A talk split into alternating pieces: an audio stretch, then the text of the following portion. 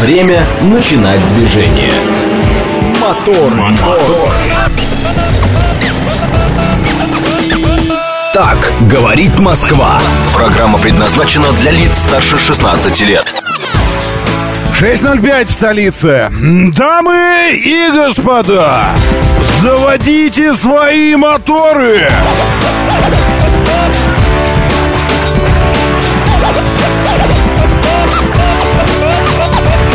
Это пятница, восемнадцатое августа на календаре. Доброе утро, приветствую вас. Зовут меня Роман Щукин, и у нас здесь программа о лучших друзьях каждого мужчины. И обо всем вообще, чтобы не было у вас никакого когнитивного диссонанса, дескать, что, что это мы тут вот про друзей, а, а на самом деле не про них. На самом деле все про них, ибо друзья каждого мужчины лучше. Это здравый смысл, логика, мужество, воля, сила. Ну и, конечно, немножечко автомобили. А женщины? А женщины. Женщины. Да какие же они друзья нам? Ну что вы, о чем говорите? Не существует дружбы между мужчиной и женщиной. Так, значит, э, сейчас я попробую найти официальное. А где это я нахожу обычно? На РИА Новостях обычно. Что не, про, не прогружаются картинки? Сейчас. Э, где-нибудь официальное попробую найти. Ждун, который упал на одно из зданий экспоцентра, это украинский БПЛА «Бобер». Камеры видеонаблюдения засняли вспышку. Подписчики сообщают. Подписчики сообщают. Э, камеры наблюдения. Аэропорт возобновил работу. В сети публикуют кадры. В Минобороны, вот. В Минобороны, я, ну, просто хочется все, всегда, чтобы это было э, что-то такое официальное. Минобороны заявили, что украинский БПЛА возле, после воздействия средств ПВО изменил траекторию. Средства ПВО, это, наверное, все же радиоэлектронная борьба. Или РЭП, как ее называют. То есть подавили его. Изменил свою траекторию и упал на нежилое здание в районе Краснопресненской набережной Москвы. Жертв возгораний в результате падения украинского беспилотника в Москве нет, Минобороны сообщает. В сети публикуют видео пролета беспилотника в районе Москва-Сити. Видео довольно много. И много, и, и говорят, вот летит, вот жужжит, вот еще что-то. В этой связи, конечно, вспоминается инициатива, э, по-моему, депутаты высказывали ее. Совершенно здравая инициатива.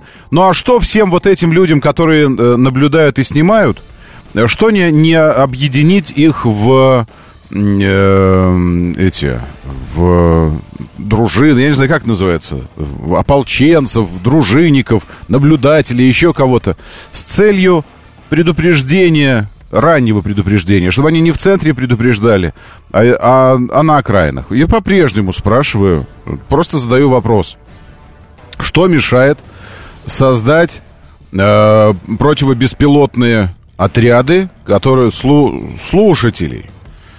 Пусть они слушают. Просто слушают и все. На ближайших подступах к Москве. Ведь он же одинаково громкий, правильно? Как у Москва-Сити беспилотник, он так настолько же громкий, он и в полях. В полях его еще, еще лучше слышно где-то. Ну, на подступах, ну где-то. Но чтобы слушать, чтобы слушали и слышали. Потому что видео, я смотрю, снимают многие из разных ракурсов, из разных районов. Вот беспилотник летит, вот беспилотник. Вот он сейчас, бах, вот он сейчас упал, вот еще что-то. А заранее? Ну вот чтобы заранее все это делать. Камеры видеонаблюдения засняли вспышку от взрыва. Ну, вспышку засняли. Фото сделано после падения, и здесь столб дыма. Подписчики сообщают, что в подмосковном Красногорске десять минут назад был слышен пролет дрона. Или трактор проезжал.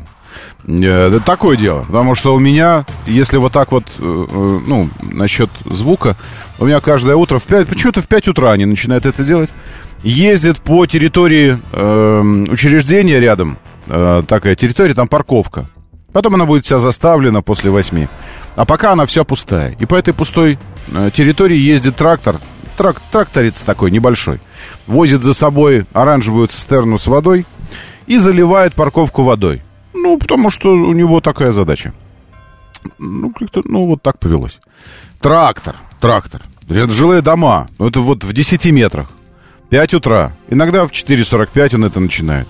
Ну, вы понимаете, да, с каким звуком это все происходит?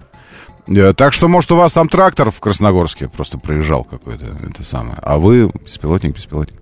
Хотя два, два, два бабаха я э, ночью обратил внимание, что какие-то такие звуки бабах такие были. При попытке пролета в Москва-Сити силами ПВО беспилотник уничтожен, обломки упали в зоне экспоцентра. Не очень понятно. Вот э, сообщение, я читаю, одно сообщение, обломки упали, второе сообщение, изменил траекторию и сам упал. Так он сам упал, его, или его подавили, или сбили его. Пока мы не можем понять. Давайте РИА Новости посмотрим. Бойцы добровольческого батальона. Фасад одноэтажного павильона поврежден на двадцати квадратных метрах после падения беспилотника на Краснопресненской набережной Москвы, сообщает в экстренных службах. Официально Минобороны. Чуть больше сообщения. Около четырёх утра киевским режимом предпринята очередная террористическая применение беспилотного летательного аппарата по объектам, находящимся в Москве и Московской области. После воздействия по нему средств поражения ПВО изменил траекторию. Угу. То есть ПВО, но траекторию. Упал на нежилое здание на Краснопресненской набережной. Жертв возгорания нет. При пролете, значит, это самый экспоцентр. И еще, еще, сейчас, секундочку, я найду. Еще они хотели атаковать успешно. Это, вот. Это в двадцать три пятьдесят. В двадцать два пятьдесят пять осуществлена безуспешная попытка атаковать морским безэкипажным катером э, корабли Черноморского флота, выполняющие задачи по контролю судоходства в юго-западной части Черного моря, э, в двухстах тридцати семи километрах западнее Севастополя. В ходе отражения атаки безэкипажный катер противника, не достигнув цели атаки, уничтожен огнем из бортового вооружения кораблей Черноморского флота, сторожевого корабля «Пытливый» и патрульного корабля «Василий Быков». В настоящий момент корабли продолжают выполнение поставленной задачи. Это тот самый коридор, по которому осуществлялись поставки в рамках зерновой сделки. Нет зерновой сделки, сорвали ее, а поставки не осуществляются. И, как было уже сказано, каждый корабль, проходящий там будет судно, будет считаться целью законной. Потому что у нас есть подозрения и обоснованные, что они перевозят вооружение и так далее. И с этих кораблей в том числе э, спускают эти самые беспилотники, которые потом атакуют мост Крымский и так далее. В общем, от, отбита атака. Пресечена попытка э, в двадцать три двадцать девять э, вчера киевского режима совершить террористическую атаку беспилотным э, самолетного типа по объектам на территории России. ПВО уничтожило беспилотники на территории Белгородской области. Может так статься, что... Ну, может так статься, что запускают не оттуда, потому что граница как бы там ПВО, все остальное. А где-то, где-то пораньше, нет? Запилили приложение уже. Направьте телефон по направлению э, движения объекта. О, прикольно. Э, классно. Смотрите. Что вы видите? Беспилотник, взрыв, э, ДРГ. Не знаю, что вижу, но все равно сниму. Или ракет. Классно. Смотрите. Ну, это серьезно, Лев? А можете э, эту... Э, прям с, с, с... Народный фронт. А, вот так называется, наверное, Народный фронт. Сейчас посмотрю.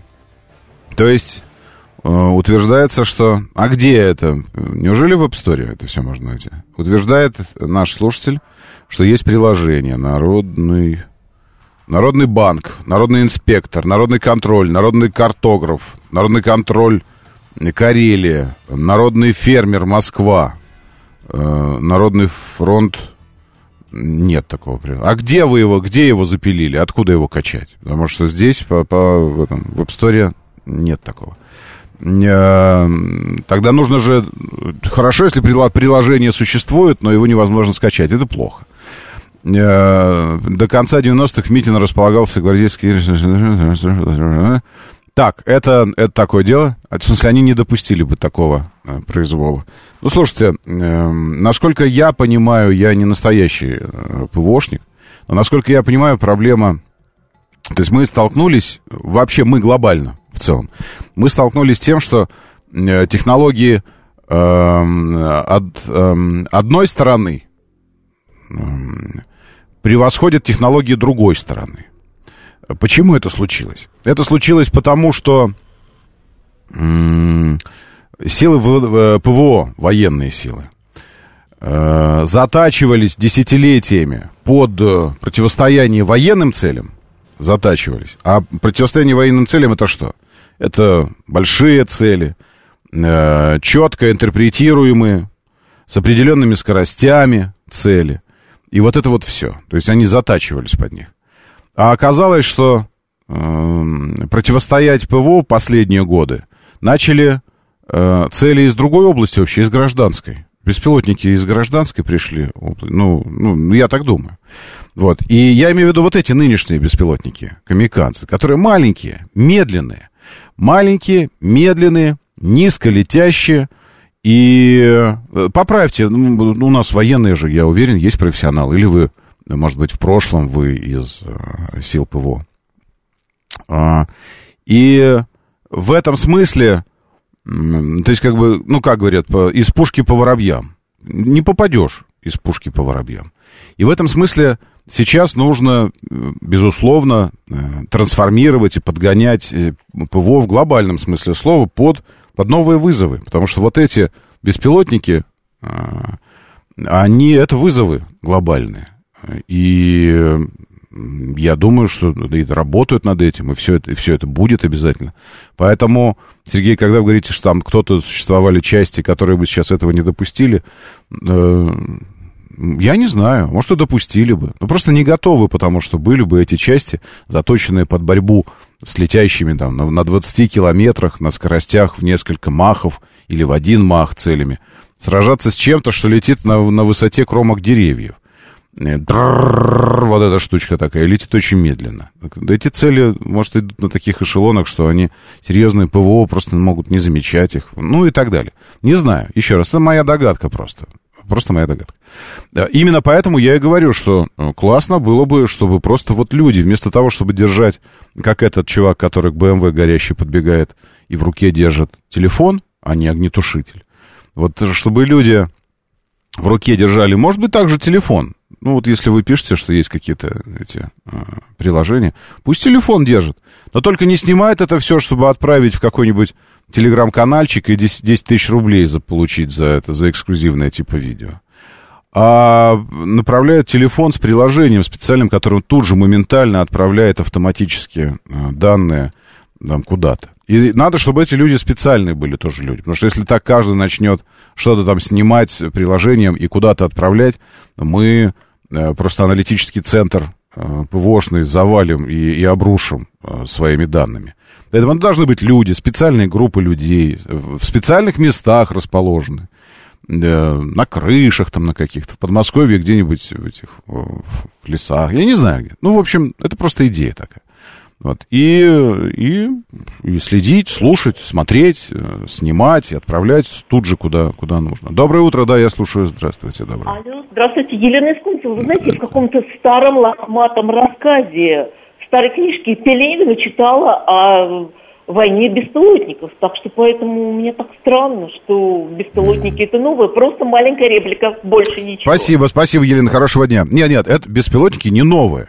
Новое их применение. Помните, как однажды было сказано, что эти террористы Усамы Бен Ладена, запрещенного в Российской, на всякий случай скажу, в Российской Федерации, не придумали ничего нового одиннадцатого сентября. Они ничего нового не придумали. Небоскребы на Манхэттене строятся с начала прошлого века. Самолеты строятся примерно с того же времени. То есть они не придумали ничего нового. Они придумали просто сложить это вместе. Небоскреб и самолет. Все, нового ничего. Поэтому с беспилотниками тоже не придумано ничего нового. Единственное, что придумано, придуманы способы их использования. В любом военном ресурсе, сейчас в телеграм-канале от военкоров наших, там, серьезном или несерьезном, вы найдете целый, ну, просто вот заметная часть, зачастую чуть ли не половина всего контента, это работа эф пи ви-дронов наших. Что это за дроны эф пи ви? Сказать вам, откуда я знаю его. Я его знаю, потому что мы на Байкале снимали офигенное видео. Это спортивная такая штука, которая может разгоняться с места там, до, до сто пятьдесят - двести, делать петли, крутиться. Это дрон, как, как вот мавики всевозможные, но просто те плавно летают спокойно, там противостоят ветру, а этот как бешеная пчела. Вот откуда я его знаю. Ну, снимали в Москве пролеты по скверам, он влетает в арки, быстро все летит. Это красивая, красивая съемка. И первыми массово его стали использовать операторы, снимающие э, travel, э, какие-то эти э, зарисовки. И автомобильные, потому что автомобильные зарисовки — это все вместе, автомобили и travel. Ты куда-то едешь и едешь на автомобиле. И они очень удобны, те, что они могут вытворять что угодно. Вот откуда они. И, и сейчас, с какой стати, что там, скоростную красивую съемку театра военных действий проводят эти дроны? Нет. Просто решили, что, а, раз вы такие подвижные, офигенно, давайте мы будем заряд боевой под вас подвешивать, и вы будете... И прям залетать прямо в блиндаж к врагу. Вот прямо туда, прямо вот это. И прямо туда внутрь. Адресная доставка такая.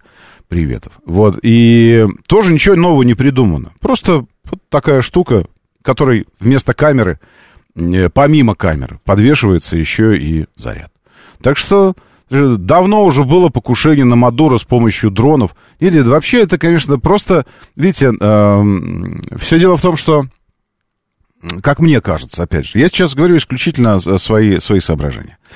Э, там, условно, возьмите какой-нибудь... Ну вот как, какой, какой самолет у нас считается, считается там самым-самым офигенным? Какой? Давайте, ну, наша гордость, наша этот, штурмовая бомбардировочная авиация. Су тридцать четыре, к примеру, возьмем. Давайте возьмем Су тридцать четыре. Хотите взять Су тридцать четыре? Давайте возьмем Су. Су тридцать четыре. А, так, Су тридцать четыре. Годы производства. С две тысячи восьмого. А сейчас какой? А сейчас две тысячи двадцать третий. Таким образом, пятнадцать лет уже самолет. Гордость. Инновационный. Все на свете. пятнадцать лет. То есть, пятнадцать, с две тысячи восьмого он производится, а запланирован был... А, не, подожди, что с восьмого? Ну, первый полет тринадцатого апреля девяностого года. Вот. В девяностом запланирован первый полет. Начало эксплуатации двадцать первого марта две тысячи четырнадцатого года.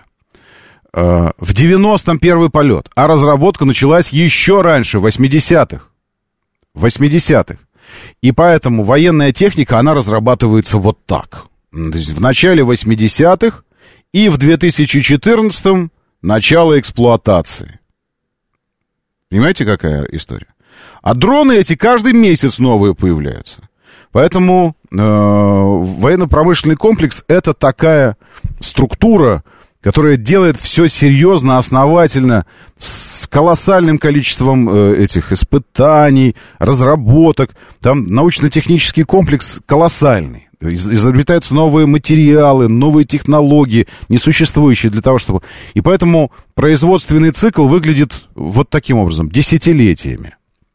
То, что запланировано десятилетия назад, еще там через пять лет, может быть, то, что мы видим сейчас как инновационное оружие, его же не вчера начали делать, не полгода назад. А дроны эти появляются прямо сейчас. И все это происходит очень быстро, прямо сейчас. Поэтому и создается ощущение такое, что там не успевают. Дело не в том, что не успевают. Дело в том, что э, как приходят э, вообще... Новые, новые структурные технологические аппараты. Аппараты как, как комплекс мероприятий. Почему Илон Маск и его SpaceX стали такими успешными? Потому что они не скованы вот этими гигантскими оковами структурных правил, установок, сформированных десятилетиями, заскорузлостью, такой закостенелостью э, динозавров э, НАСА. Не скованы. Они очень быстрые. Взорвалась ракета. Да пофиг, мы не будем два года проводить расследование, почему она взорвалась, как это делают в НАСА. Нет, все уже понятно сразу. Все, давай дальше, дальше, дальше, следующую, поехали. Космодром. Да не будем мы делать космодром, не будем мы рыть эти а, отводные каналы. Мы просто поставим его, вот этот стол поставим, бж, разрушился. Да фигенно, пофиг, зальем еще новый бетон, давай следующую. И быстро, быстро, быстро, быстро, быстро. Циклы очень быстрыми, итерации очень быстро происходят всего. То, на что у нас уходили десятилетия, здесь уходит полгода, год максимум. Все, и поехали дальше. Ровно поэтому и побеждают. Поэтому э, мы сейчас видим, и как раз сейчас форумы большие армейские проходят, и мы видим, что э, ну, э, как бы я удовлетворен этим, что в эту большую структуру военной промышленности приходят вот эти идеи и технологии, и сами технологические аппараты быстрых итераций, быстро, быстрой разработки чего-то, быстрого чего-то такого, потому что это, ну, требует время. Требует время, и специальная военная операция показывает, насколько это важно, уметь это делать быстро. Вот были такие, там, старые фабы эти наши, быстрые инновационные комплексы, крылышки на них навесить, планирование, все. Вот тебе, пожалуйста, новое, еще и управляемое, и сбрасываешь еще до границы. И на шестьдесят километров она летит, планирует, и прямо в окопчик прилетает. Все, быстро, быстро, быстро, быстро. Надсети — это беспилотники, которые по эффективной отражающей поверхности, крылатые ракеты для современных ЗРК. Это желанная добыча при современном ЦО, пишет мне Сергей. Наверное. А скорости? А высота? Скорости и высота. Это же тоже имеет значение. Интерпретация этого всего. Вот. Иначе, если, понимаете, крылатые ракеты крылатыми ракетами, но если имеет же значение все, скорость, высота, потому что если учитывать все такие цели, то какая-то небольшая группа птичек будет интерпретироваться как цель, беспилотник. И тогда мы будем голубей расстреливать ракетами, правильно? Нет, неправильно, так не должно быть. Вот. И, ну, Сергей, я понимаю, что вы в прошлом ракетчик, и я, ну, классно, что вы пишете, извините, я, я не пытаюсь с вами спорить, я просто высказываю свое мнение, что есть определенные границы, когда цель считается целью, или цель — это просто группа птиц, там, или еще что-то, или дельтапланерист, там, или еще какая-то фигня, э, ну, летающая, я имею в виду, потому что иначе мы вообще в небе много чего летает, и тогда мы начнем сбивать все на свете, включая голубей, стрижей, там, каких-то ворон или еще что-то такое. Так, в общем, про это, про это более-менее понятно, да? Ну, наверное, я не знаю. Извините, возможно, э, и, скорее всего, э, большая часть из того, что я здесь наговорил, это дилетантские какие-то размышления обывателя, мещанина, может быть. Но, ну, что поделаешь, я так думаю. Э, вот. Дальше. Было давно уже, его только вчера презентовали, так что, может, еще не в доступе. Чего презентовали? А, приложение, может быть. Как правило, целеуказания комплексами выдают радиотехнические подразделения. ЗРК включается ПЦУ. Окей. Это СНАФ Хинелора Дамилолы Карпова. Дамилолы Карпова. Хинелора. Григорий пишет. Это, про, это вы про Пелевина, про СНАФ. Одно из, одна из тех вещей, которые я что-то не, не, не осилил. Так, э, что еще? Эти крылатые, это хорошо. Значит, кто-то еще присылал какое-то приложение. А, ну вот же, Валькирия. Радар РФ. Э, можно устанавливать на другие устройства. Что нового, оценить приложение и все такое. Радар РФ. Окей. Э, Рисориус, доброе утро, приветствую. Южному Уралу вашему тоже привет, потому что мы за этими историями всеми. Хорошо, э, хорошо, что подавили, хорошо, что изменили траекторию, хорошо, что уронили аккуратненько беспилотник, который шел на Москва-Сити, на экспоцентр, там небольшие разрушения, пожаров нет, жертв нет. Есть только масса видеороликов теперь в интернете, как люди э, снимают, снимают беспилотник. Я не согласен с тем, что э, нужно привлекать там, к ответственности вплоть до уголовной. Я помню, какой-то у нас депутат особо э, рьяный такой, бойкой, бойкой депутат. Ну, мы знаем. Вот, говорил о том, что нужно привлекать чуть ли не к уголовной ответственности тех, кто снимает беспилотники вместо того, чтобы куда-то звонить. А куда звонить, депутат, товарищ дорогой, скажите, куда? В сто двенадцать нужно, по-вашему, звонить. Понимаете, какая история? Ты не нажмешь на паузу на беспилотничке. Скажи, так, дружище, покружи пока вот здесь. Сейчас я позвоню, мы выясним, что это за беспилотник такой. Куда звонить? В пожарку? В скорую? Куда? Вот, ну, так интересно дело. Вместо того, чтобы, надо звонить. Если ты начинаешь звонить про беспилотник, это уже все, ты уже опоздал. Куда ты будешь? Он уже улетел давным-давно. Поэтому самое правильное решение, это, конечно, вот такие приложения, которые... И вот здесь тоже вопрос. Должны быть не у всех, а у избранных людей. Потому что если мы все начнем качать, найдется, конечно, конечно, колоссальное количество идиотов, которые будут снимать, там, запускать воздушные шарики, их снимать, потом отправлять, чтобы узнать, а что будет, там, еще что-то такое. Поэтому это должны быть какие-то определенные группы людей, которые отобраны специально, у них вот установлена эта штука. А территориально они должны быть разрознены по Москве, во всех районах находиться, дежурить. И тут мы опять приходим к первой мысли, что у нас должны быть специальные группы наблюдения и слухачей таких, вот, которые слушают сначала, может быть, даже при помощи специального оборудования. Слушают, определяют, откуда звук, и тут же, может быть, пользуясь этим приложением, наводят камеру, чикс, она тут же моментально отправляет, прямо адресно направляет по этому округу, вот где это, там, на севере, на севере, на юге, на, э, в эти, э, ПВОшникам, и те начинают уже определять цель и отрабатывать, если нужно. Я думаю, так. Ну, то есть, ну, технически, мне кажется, это все, все должно быть решаемо. Да, вот мы и сожгли с вами э, правильной темой полчаса первые моторов. И остались без пилюлишной, правильно? Нет, неправильно. Будет через пару минут буквально. Моторы. шесть тридцать два, тридцать три, нет, тридцать два все-таки моторы. Доброе утро, я приветствую вас, очень хорошо, что вы здесь, классно. Я только включил, в отпуске второй день. Я сам вчера чуть-чуть клюкнул, что случилось? Ничего, нормально, все хорошо, мы справились со всем. Нет ничего такого, с чем мы не могли бы справиться при помощи э, здравого смысла, профессиональных действий ПВО, э, РЭП, э, чего еще? Ну и нашей традиционной такой-то матери, потому что к такой-то матери, чтобы все у нас здесь, вот это все. Пятница! Я хочу вам напомнить, если вдруг сейчас э, вы ждали ласкающие уши, а здесь такая ощетинившаяся пилюлина, но пятница же...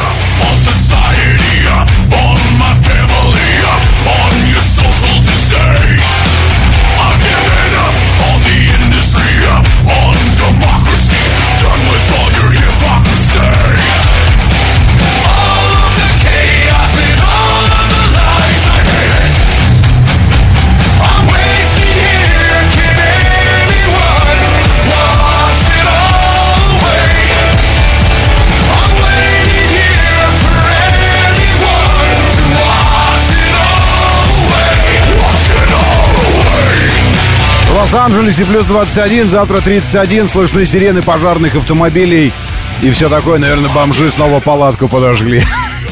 О, проблемы у людей. Доброе утро, мигранты, скорее таун, приветствую.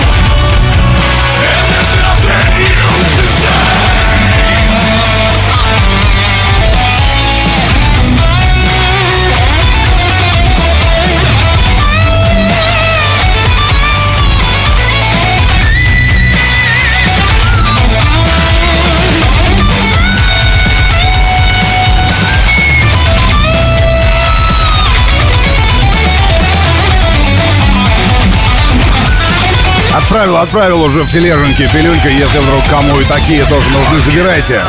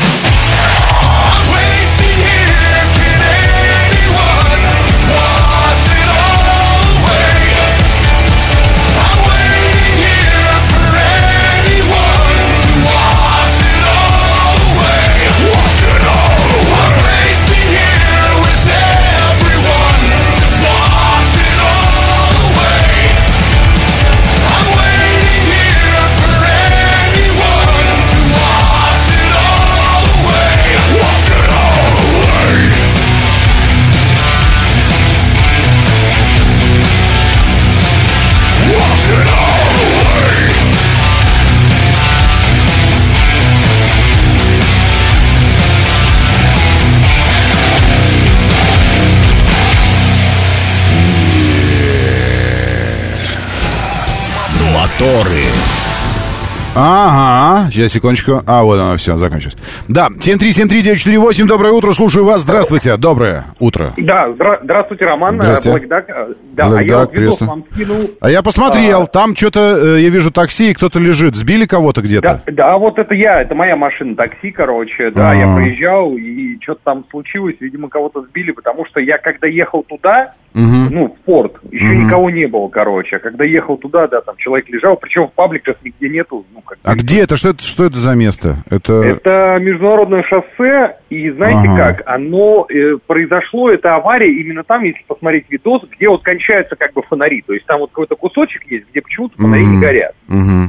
И вот именно... И кому-то нужно было перебежать дорогу, вероятно. Ну да, сто десять там разрешенная. Ну да, ну да, понял. Но сейчас никаких ни знаков, тоже ничего нет, то есть, вероятно, уже решили этот вопрос там. Ну, это было, да, в два часа ночи. Просто, а, ну да. Просто я к вопросу безопасности mm-hmm. того, что люди вот иногда такие вещи исполняют. Слава mm-hmm. богу, что не со мной произошло, потому что я, ну, вот буквально там, то есть я, я думаю, что это пять минут мы вот разъехали. А я смотрю, вы специализируетесь именно на, на Шереметьево. Ваша да, специализация. Шарик. Не, ну слушайте, просто Шарик — это такое место, знаете. Mm-hmm. Я могу сказать, для таксистов, которые искушенные, как я, Uh-huh. мы ездим в Шарик по двум причинам. Первое, что очень низкая вероятность получить какой-то токсичный заказ, в том смысле, что люди будут пьяные, знаете, uh-huh. что-то такое. Uh-huh. И да, у тебя большие пробеги, но ты как-то... Ну, знаете, в общем, в аэропорт или с аэропорта едут всегда люди довольно счастливые, потому что первые едут обычно куда-то отдыхать, а вторые mm-hmm. с отдыха приехали, и они тоже, в общем, рады, счастливы. Слушайте, а почему Международное шоссе? Разве вы в Д куда-то едете, терминал? Там Нет, же вроде просто... закрыто все. Да, все закрыто, просто так как пробка на Ленинградке, очень часто э, проще проехать через Международку. А, а, и вокруг Шереметьево по вот этого круг, да, круг сделать да, и вот так объехать. Да. Все, понял, хорошо. Спасибо и за видео тоже, и хорошего дня. Э, сегодня первый день в отпуске, когда на работу надо... Э, не, не, вот, когда на работу надо не вставать... Какую формулировку? Надо не вставать. Э, вот. А, не встать, извините. Это я, видите. Когда на работу надо, не встать. А когда в отпуск, просыпаюсь в пять утра. Закон подлости. Григорий СПБ пишет. Григорий СПБ. Этот закон подлости, точнее, закон подлючего сна, был описан. Описан был. И сейчас я это короткое... Есть у вас пару минут для короткого описания? Э, мне кажется, по-моему, даже когда-то это было. Это вот Григорий про вас Хармс написал. Прикиньте. Э, Даниил Хармс. Знаете такого? Марков, это вы. Хотите, подставляйте себя, кого угодно. Вот, подставляйте себя и вот это все. И это пиши там. Или вот Григорий СПБ снял сапоги и, вздохнув, лег на диван. Ему хотелось спать. Но как только он закрывал глаза, желание спать моментально проходило. Марков открывал глаза и тянулся рукой за книгой. Но сон опять налетал на него, и, не дотянувшись до книги, Марков ложился и снова закрывал глаза. Но лишь только глаза закрывались, сон улетал опять, и сознание становилось таким ясным, что Марков мог в уме решать алгебраические задачи на уравнение с двумя неизвестными. Долго мучился Марков, не зная, что ему делать. Спать или бодрствовать? Наконец, измучившись и возненавидев самого себя и свою комнату, Марков надел пальто и шляпу, взял в руки трость и вышел на улицу. Свежий ветерок успокоил Маркова. Ему стало радостнее на душе и захотелось вернуться обратно к себе в комнату. Войдя в свою комнату, он почувствовал в теле приятную усталость и захотел спать. Но только он лег на диван и закрыл глаза, сон моментально испарился. С бешенством вскочил Марков с дивана и без шапки, и без пальто помчался по направлению к Таврическому саду. Э-э- Григорий, ваше СПБ — это же про Питер, правильно? Напишите, Григорий СПБ. Так что вы знаете это направление к Таврическому саду? Ну, если что, вдруг, если окончательно... это... достанет вас то, как сон дразнит человека. Да, аэропорт — это просто денежные заказы, пишет Игорь М. Вот это все. Марков — это который... Сергей... Не-не, это другой Марков. Так, доброе утро, Юкюб. И еще здесь стратегический какой-то, что-то такое, инвестор, да, YouTube, все взаимно. Вот это какие-то эти штуки. Так, Сергей, аэропорты, просто денежные заказы. Сегодня первый день. Все, больше ничего такого не вижу э, супер специального, поэтому давайте дальше идти.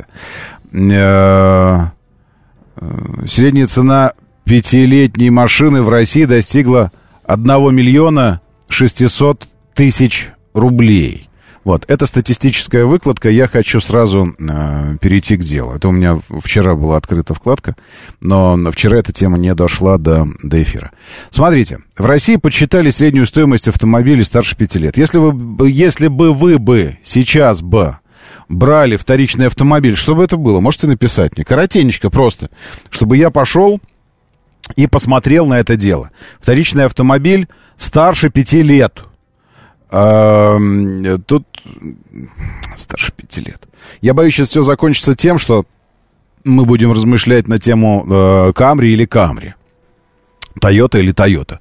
Уж очень сильно в наше сознание укоренили эти гении маркетинга и продаж мысль о надежности и неломучести этого всего Тойоты. Очень сильно. Поэтому сейчас, в результате сейчас вы начнете писать э, двухсотик, полимер восьмидесятый пишет. Про что вы пишете двухсотик? Про крузак двухсотик? За миллион шестьсот? А за пять с половиной не хотите? Такой пятилетний э, там, или даже шестилетний. Нет? Не хочется вам за шесть миллионов двухсотик шестилетний купить? За тоже, за миллион шестьсот, двухсотик. За миллион шестьсот вы не купите никакой. Да вы даже рав четыре нормальный за миллион шестьсот не купите. Kia Ceed, Ford Focus, рав четыре или Octavia. Я взял Legacy девятнадцатого года. Outlander, пишет Алексей. Вот это уже ближе к делу. Ближе к телу. Там, если Outlander, что-то такое. Итак, медианная цена пятилетнего автомобиля один и шесть. Что такое медианная? Медианная. Наверное, ну, средняя, наверное. Средневзвешенная. Итак, вот этот пятилетний с пробегом до ста тысяч километров.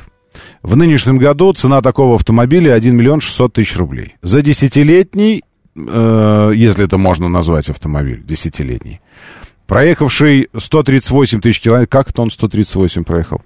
В среднем предлагали девятьсот шестьдесят тысяч рублей.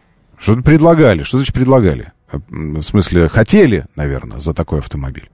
Чаще всего в нынешнем году обращались за выкупом в сервис владельцы Kia. На них пришлось десять процентов сделок. Я не понимаю, про что это речь. Это, это речь про что? Это речь, вероятно, про то, что про отделы трейд-ин, правильно? Кто это рассказывает? Сейчас, секундочку, я посмотрю. Эксперты сервиса для покупки и продажи машин. А, понятно. Все окей, ясно. То есть это, это такая история. Это история про перекупов, которые потом накручивают свои цены еще. И они тут типа рассказывают, кто к ним приходит чаще всего сдавать свои автомобили. Ну ладно. Чаще всего избавляться от своих автомобилей хотят Kia, владельцы Kia. десять процентов. Далее Nissan, Volkswagen, Шкода. При этом Kia по выкупу не лидирует. Популярнее всего оказались Volkswagen Polo, Tiguan, за ним следующий... Какая-то, извините, фигня какая-то, а не новость. Какая-то просто коммерческая организация, перекупы, перепродажники что-то рассказывают про какую-то статистику. В российских автосервисах появилась новая схема мошенничества. Вот это еще история, которую также накануне открыл, думаю, что такое, что, что случилось. И так мы ее с вами, эту тему, и не оприходовали. Давайте посмотрим. Юристы рассказывают о новой схеме мошенничества в российских автосервисах. Значит, злоумышленники покупают новые автомобили. Это сейчас, это, конечно, покупка нового автомобиля. Это сродни, конечно, зло, злоумышленничеству какому-то. Потом отправляют их в утиль. После этого работающие в аккредитованных сервисах продают страховым компаниям дорогие запчасти. Службы внутренней безопасности страховых фирм стараются пресекать подобные схемы, однако такие случаи в последнее время... Угу. Очень интересно. Схема выглядит так, давайте познакомимся. Злоумышленники предлагают купить и застраховать автомобиль, после чего получить страховую выплату. К подобной практике прибегают некоторые сервисы, которые разбирают машины и затем продают страховые компании.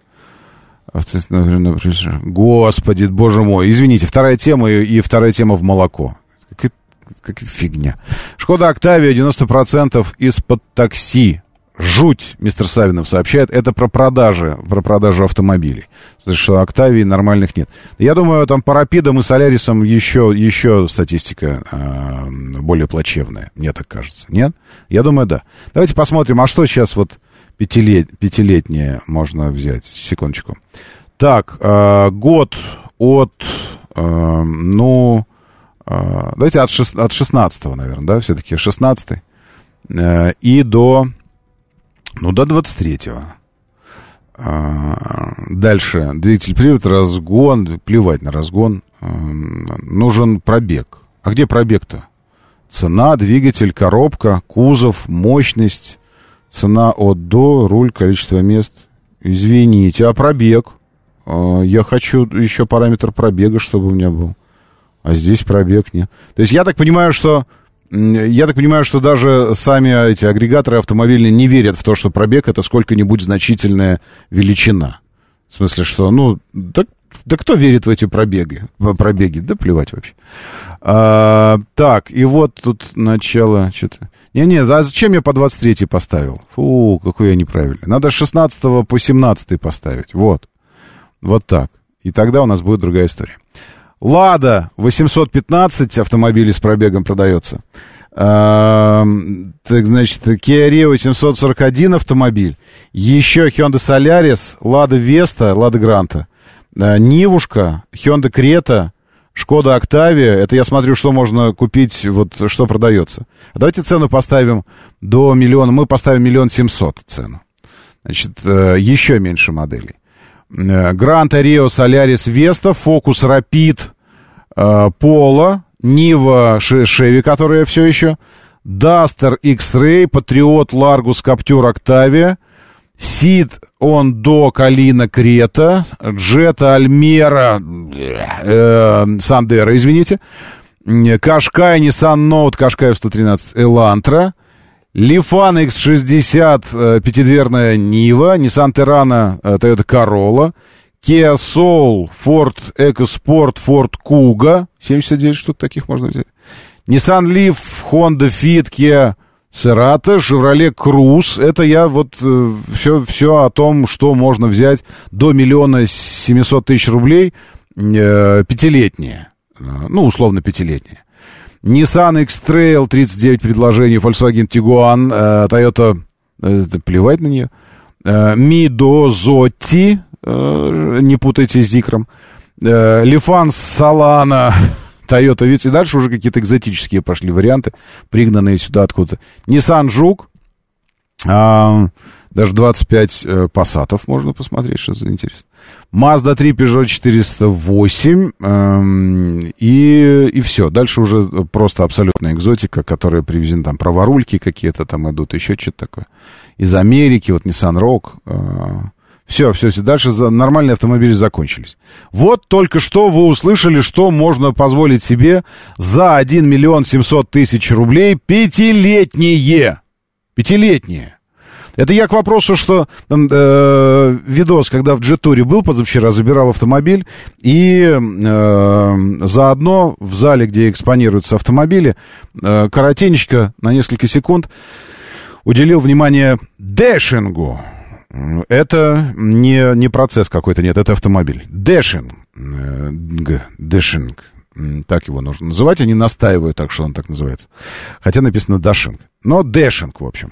И чуть-чуть снял и говорю, что цена вот интересная, с учетом того, что автомобиль выглядит прикольно, как маленький Урус. Но он действительно такой, вот, навеяно что-то Ламборгини дизайном.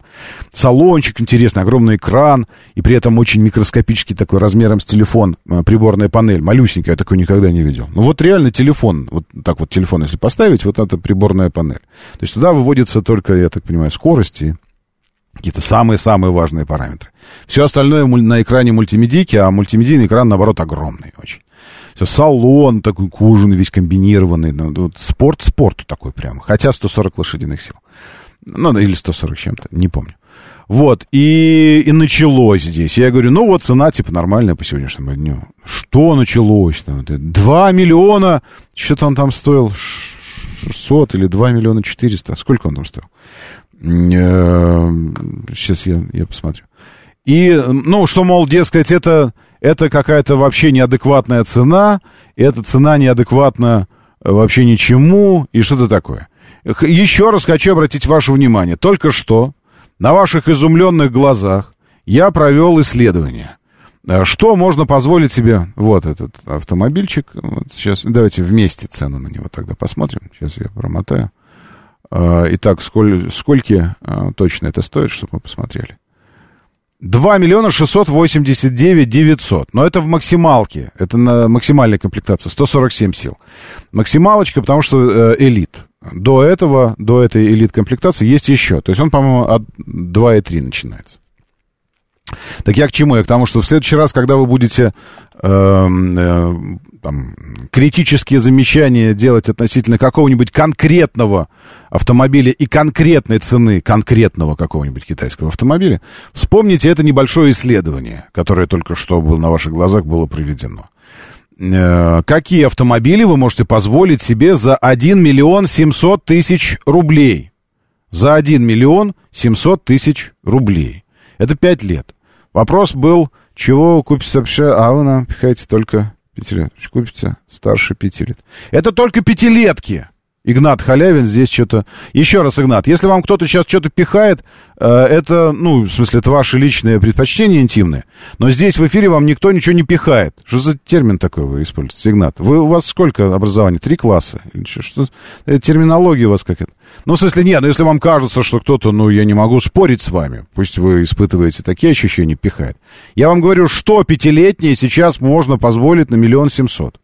Думаете, что сейчас нужно все, что старше пяти лет, до какого этого периода старше пяти лет? До семидесятого года вам рассказать? Или до шестидесятого?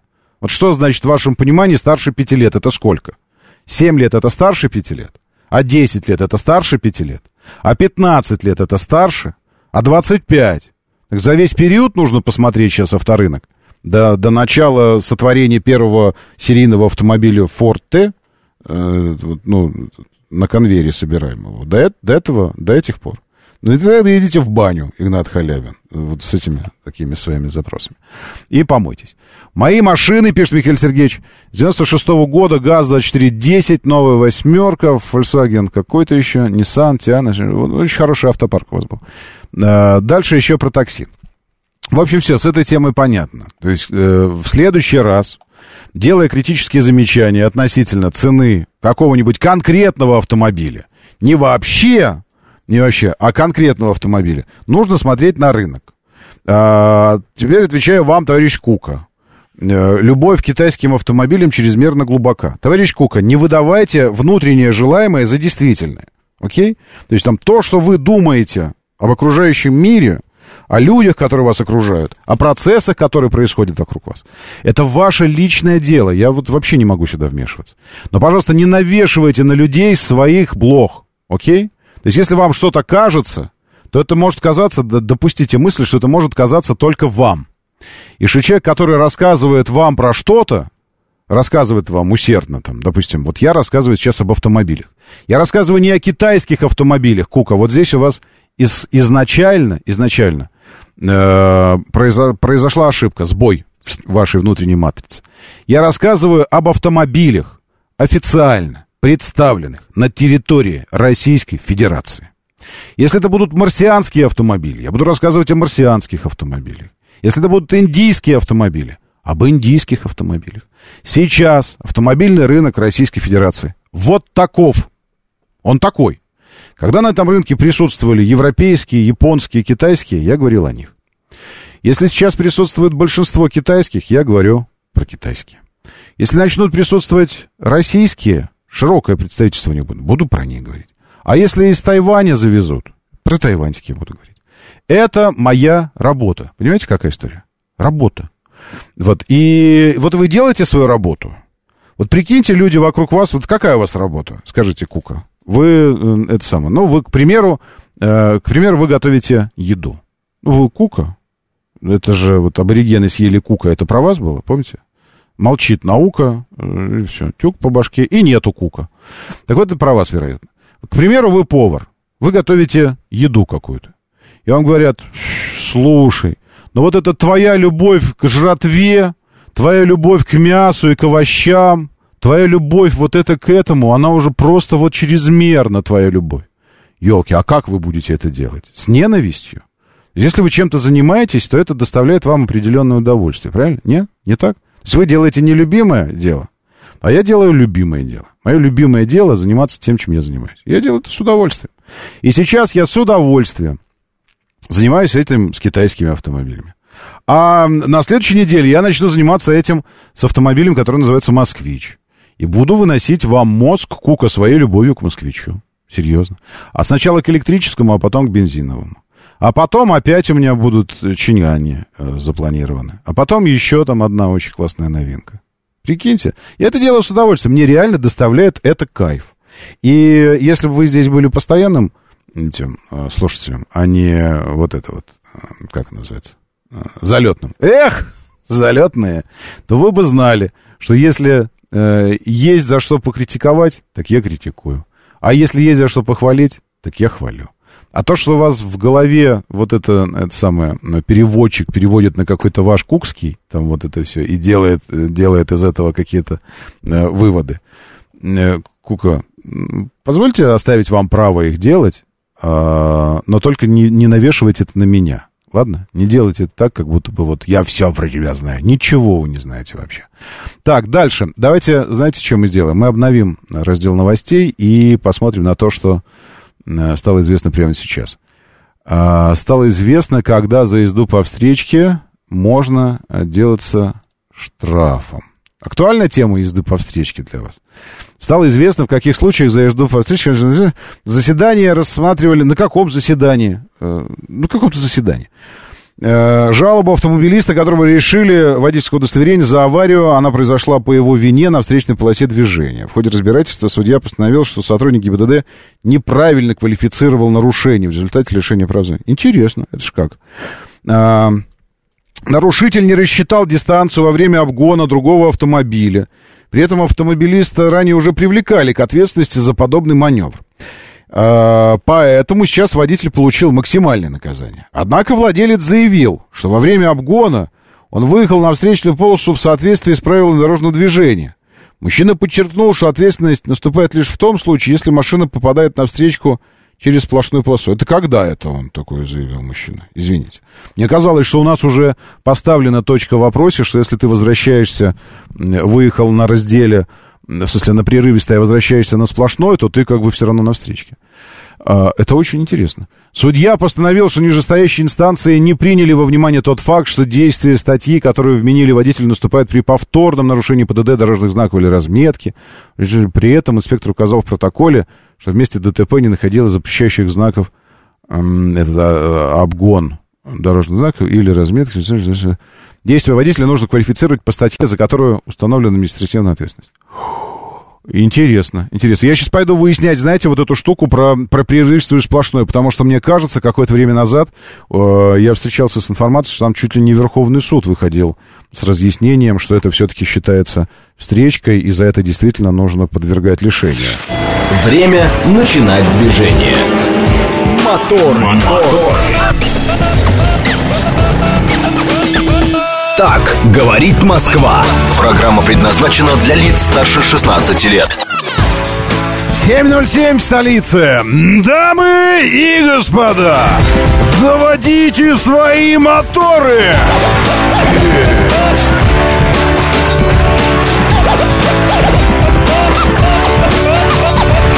Это пятница, восемнадцатое августа. А что вот так вот прямо начал? Пора, пора, не передразниваешь меня, как сказал однажды Тор Питеру Квиллу, Звездному Лорду. Передразниваешь меня? Нет, это мой настоящий голос. А басить я начал потому что... Ну и так далее. А басить я начал потому что... Пятница! Не пилюли у нас пятничные. По пятницам. Потому что пят... Давайте пойте уже, елки, хватит уже вот это исполнять.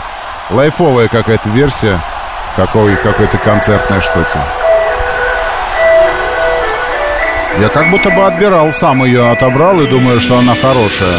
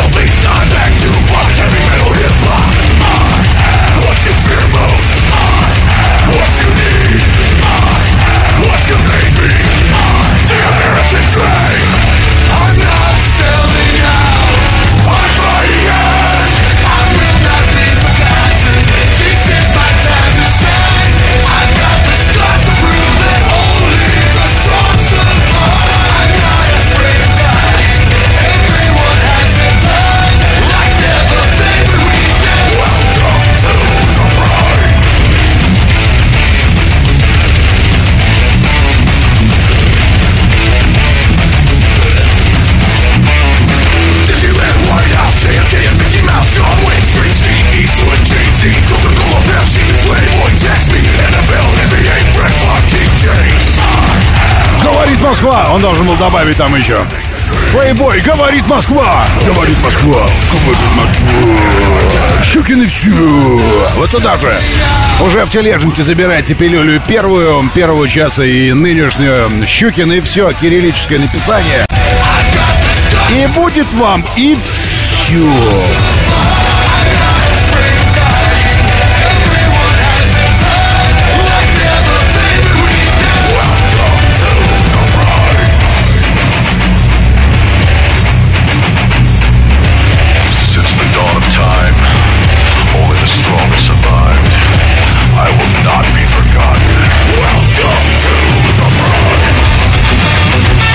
Кул здесь с нами. Доброе утро, Владимир Горыныч.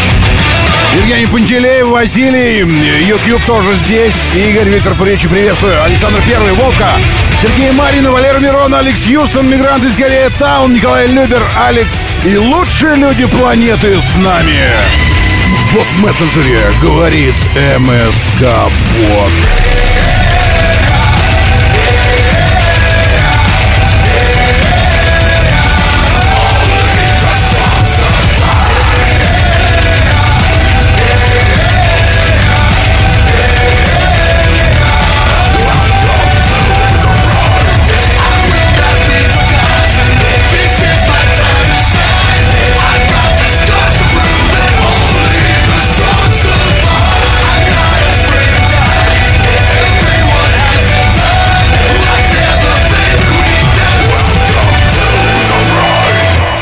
Я согласен, я согласен с вами. Хорошо, молодцы. Дали тепленькой. Говорит Москва. девяносто четыре и восемь. А Андрей Скорпион тоже здесь. Доброе утро, Панюта Мастер. Жаркая пятница, вторая половина августа. Кстати, да, о, о жаришке. Давайте посмотрим на жаришку, что нас ожидает в предстоящие выходные. Потому что ведь настал тот день, когда синоптикам было ясно, какая будет погода. И они думают, что... Вот, вот теперь ясно. Вот, вот, вот сейчас-то, наконец, нам абсолютно все ясно. Итак, гроза ощущается как плюс двадцать. Э-э-э-э. Не ощущается грозы пока что, но грядет. Буря! Пусть сильнее грянет буря! Плюс двадцать ощущается как гроза в Тверском районе. Но пока, ну такая. Но штиль при этом. Ну, такой штиль. Но гроза. Что-то такое с погодой происходит. Давление повышенное, семьсот пятьдесят пять, но это хорошо даже. Ну, этим. Я все время путаю, кому хорошо повышенное, гипотоникам или гипертоникам? Кому оно хорошо? Ну, кому-то же хорошо. Все время, если кому-то плохо, то это обязательно, обязательно, ну, так устроен наш мир. Ну, ну, ну что, ну, что, пади, не я это придумал. Обязательно кому-то в этот момент хорошо. Ну, так вот. Поэтому кому-то хорошо сейчас должно быть. Когда грянет буря? В семь утра написано у меня здесь. Что-то... У вас есть буря? У вас есть похожее что-то на, на собирающийся грозовой фронт? Или нет? Или да? Или нет? Потому что здесь у меня указано, что к семи уже должно, потом восемь дождь, девять дождь, а в десять только все закончится, и к одиннадцати солнце будет. Сегодня максимально тридцать градусов выше ноля. В тени. Потому что ящички вот эти вот э, метеостанции на ВДНХ, это ящички. Это, это коробочка такая, коробочки. И в коробочке э, термометры у них. То есть это там тень в коробочке в этой. Так что это в тени тридцать градусов будет. Дождь написано. Потом суббота-воскресенье, что нас волнует ничуть не меньше, чем сегодняшняя погода. двадцать семь двадцать шесть. Облачно с прояснениями, и там, и там будет. И в воскресенье, и, и в субботу. Пока что они думают, что безосадочно. Еще минус три минуты день. На три минуты ближе к зиме. пять ноль шесть восход, двадцать ноль один закат. Растущая луна, спокойное магнитное поле, низкий ультрафиолетовый индекс. Можно загорать. Москва девятнадцать сейчас, в Питере шестнадцать, в Сочах двадцать пять, Ростов двадцать два, Волгоград двадцать один, Нижний двадцать, Новосибирск четырнадцать градусов выше ноля. Самкат вижу в области черное небо в районе Дмитровки. Это там же этот э, э, Мордор. Или нет, или да, или нет. Да, да, я смотри, Петр, спасибо, Петр. Понюта, Самкат видит черное небо, и Петр присылает. А где это, Петр? Куда? Э, на, на куда? На куда это э, видимость такая? Я чувствую, что это на юге. Скажите, Петр, что это на юге. Признайтесь. Это на юге, где-то в районе Варшав-Калипецкой Каши, вот в этом промежутке. Ну, я так думаю. Я бы, вот если бы мне пришлось так сказать, то я бы сказал, что это вот, ну, не, не, понятия не имею, что это за место, но чувствую. Вот есть какое-то ощущение такое. Э, действительно темнеет небо. Действительно, там оно заходит оттуда. Доброе утро. У нас в Давыдково светло и ясно. Опять же, ясно. Но вы не спешите с ясностью, потому что, может, вам еще не до конца все ясно. Э, Алексей говорит, в районе сто семь, А сто семь. Начинает темнеть. И вчера поменял диски. У мастера пишет э, просто песня «Как важно, когда твои диски ровные». Это да, э, межпозвоночные особенно, когда вот это реально просто спина уже достает. Есть здесь среди нас эти остеопаты хорошие? Надо, надо мне тоже диски поменять эти, в пояснице. Доброе утро. Слушаю. Здравствуйте. Доброе. Да, доброе утро. А вам, меня Константин зовут, вам правильно сказали, в районе Дмитрова, я в Вербилке, тут льет как из ведра, гроза прошла такая нормальная. Так что не на юге, а на, на севере у нас. Это на севере тоже, да? Понял, понял, хорошо, спасибо большое. А я сейчас открою карту э, осадочную, такая есть, знаете. Да, точно с севера заходит. Э, прямо сейчас. Молнии! Она даже молнии показывает. Вы знаете, что ежесекундно в планету бьет триста молний? Вообразите себе. Каждую секунду, пока я это говорил, девятьсот молний ударило в землю. Вот так вот земля выглядит. Каждую секунду, каждую секунду, каждую секунду. О, вот это фронт заходит, братцы. Сейчас в Мытищах начинает лить. В Мытищах подбирается, э, подбирается к аэропорту. Уже обнимает с востока Шереметьево. Это гроза. Поэтому я на вашем месте уточнял бы по факту, по рейсам. Если улетать, прилетать... уточняйте, потому что если это действительно серьезный грозовой фронт, то, возможно, это скажется даже на расписании рейсов. Вот к Зеленограду подбирается, если на западе. Поселок дома отдыха Горки уже покрыт грозой. Вся Дмитровка, Яхрома, Дмитров, Запрудня, вот это все здесь. Рогачева к Солнечногорску идет. По Восточному фронту Щелково, Мытищи, Черноголовка, Фряново, Александров, вот здесь, Красное Пламя, Переславль-Залесский тоже уже в грозе. И весь этот фронт уходит до Мышкина и до Рыбинска практически. Над Рыбинским водохранилищем тоже сейчас, кстати говоря, гроза такая небольшая. До Мышкина прямо идет. Прикиньте, вот это вот такая штука э, надвигается на Москву. А есть у меня здесь э, шкала, чтобы подвигать ее? Не, шкалу не могу подвинуть. Это что-то как-то не очень. А, ну, в общем, надвигается. И будет гроза. Синоптики обещали, видите, а не... В этом случае угадали. Ну ладно, не, да не обижайтесь, не угадали. Знали, точно знали. Все, все сами знали. Так, мы чищем со стороны долгопрудного неба черное. Еду из Дмитрова, там гром, дождь, молнии. А на, на юге, наоборот, вы просто пребываете в блаженном неведении о том, что двигается с севера.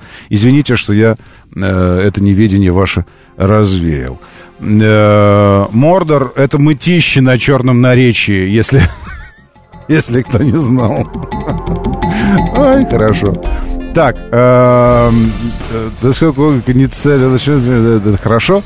Секундочку, на юге все чисто, Королев затягивает, э, туча висит над Долгопрудным, это у Петра она там повисла. О, вот, вот, Алексей иллюстрирует происходящее, офигеть, вот это лучшая иллюстрация, посмотрите. Вот это, очень тоже люблю такой контрастный контровый свет, только наоборот. Контровый свет — это когда у тебя задний фон очень яркий, а, а передний, соответственно, темным получается. А здесь контровый свет наоборот. Яркие еще освещенные э, высотки солнцем освещены, а небо за ними черное уже. И вот эта контрастность такая, она офигенная. В общем, классно. В Крылатском э, сразу после высунулся в окно, полный звук, пролетающий мимо, звук похож на лесопилку. И что такое? Это про, про ночные, э, ночные происшествия с беспилотниками. Здесь кто-то пишет из Крылатского. Причем случайно увидел вас. Извините, я просто так сворачиваю экран. Видите, что у меня... Сейчас секрет скажу, тайный, так нельзя делать. Но у меня просто смс-ки, которые вы пишете, они приходят в такое место, куда я не долистываю никогда. Вы простите меня, пожалуйста, поэтому, как бы это сказать, мне дико жаль, что я до них никогда не долистываю, и тем более дико жаль, если вы пишете, а я не, не дохожу туда. Но... Когда у меня в сознании э, СМС уже немножечко э, связано с некой, э, с некой архаикой. То есть, как если бы сказать, телеграмма, но не та телеграмма, которую мы в телеграмме отправляем друг другу, а та телеграмма, которую на телеграфе отправляют, и тебе действительно приносят ее на, на бланке.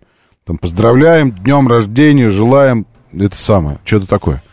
Вот, и попробуйте все же скачать приложение себе Telegram и зайти в наш бот-мессенджер. То есть это залог того, что я точно увижу ваши сообщения. Радио говорит МСК. Радио говорит МСК в бот-мессенджере. Вы просто найдите мессенджер этот. Я у себя в телеге э, вчера утром повесил прямую ссылку на бот-мессенджер, если вы почему-то не находите его по какой-то причине. Э, тут вот все зависит от того, что легче найти. Телегу или мессенджер. Щукин и все. Так называется телеграм-канал. Кириллица, кириллическое написание. Вот. И, и заходите, и там вот чуть-чуть вверх полистайте, и сможете найти Стэтхэма, который прыгает в воду. Видели? Нет, не, не видели? Вы не знаете, что судьба злодейка сломала жизнь нашему Джейсону Стэтхэму, и вместо того, чтобы... Чтобы калечить себя, чтобы к тридцати годам, там, к тридцати с лишним стать инвалидом уже, может быть, даже со сломанным позвоночником, что-то такое.